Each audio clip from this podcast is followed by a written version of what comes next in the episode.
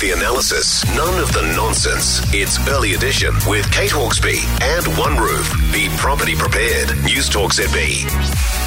21 past five. Uh, we are, of course, as I was saying, getting more reliant on our phones. I mean, the majority of us use apps to do everything, and it's very rare you see people actually looking up from their screens at all these days. But regarding our kids, we're a bit hesitant. New data has only a quarter of us believing children should have a phone by the time they're at high school.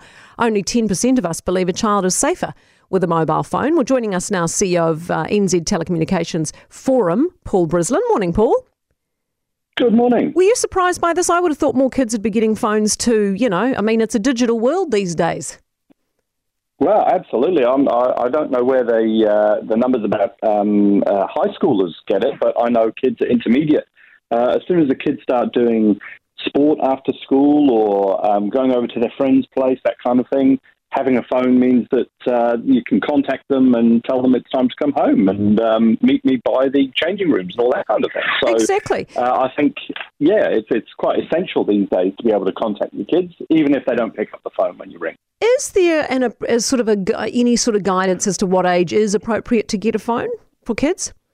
Well, not really, no, because it's so variable and it really does depend on what your kids are up to, where you live, uh, how you live your lives as well. I know with my two girls, for instance, um, the eldest wasn't um, doing as much sport as the younger one. The younger one needed a phone at a much early day stage because she was out doing things and um, generally needed picking up from all kinds of remote corners of the country.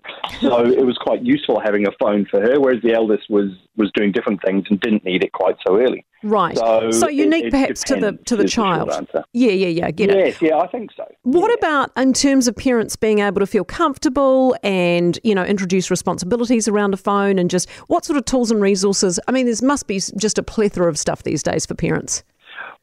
Well, there, there, there are a heap of apps you can look up. Um, just Google any of these kinds of things. Uh, you know, there are there are tons of apps. You can actually buy devices that sit on the home Wi-Fi and lock the kids out if they're, um, you know, if they haven't done their chores or whatever model you want to adopt.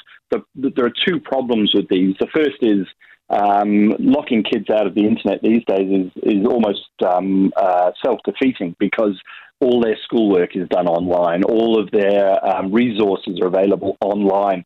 So telling the kids you've got to do your homework before you can use the internet um, doesn't make a lot of sense for a lot of these kids.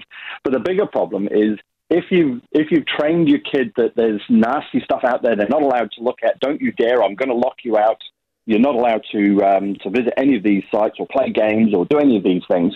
As soon as they've got the opportunity, uh, I think the research shows that kids will just go nuts and try and do as much as they possibly can.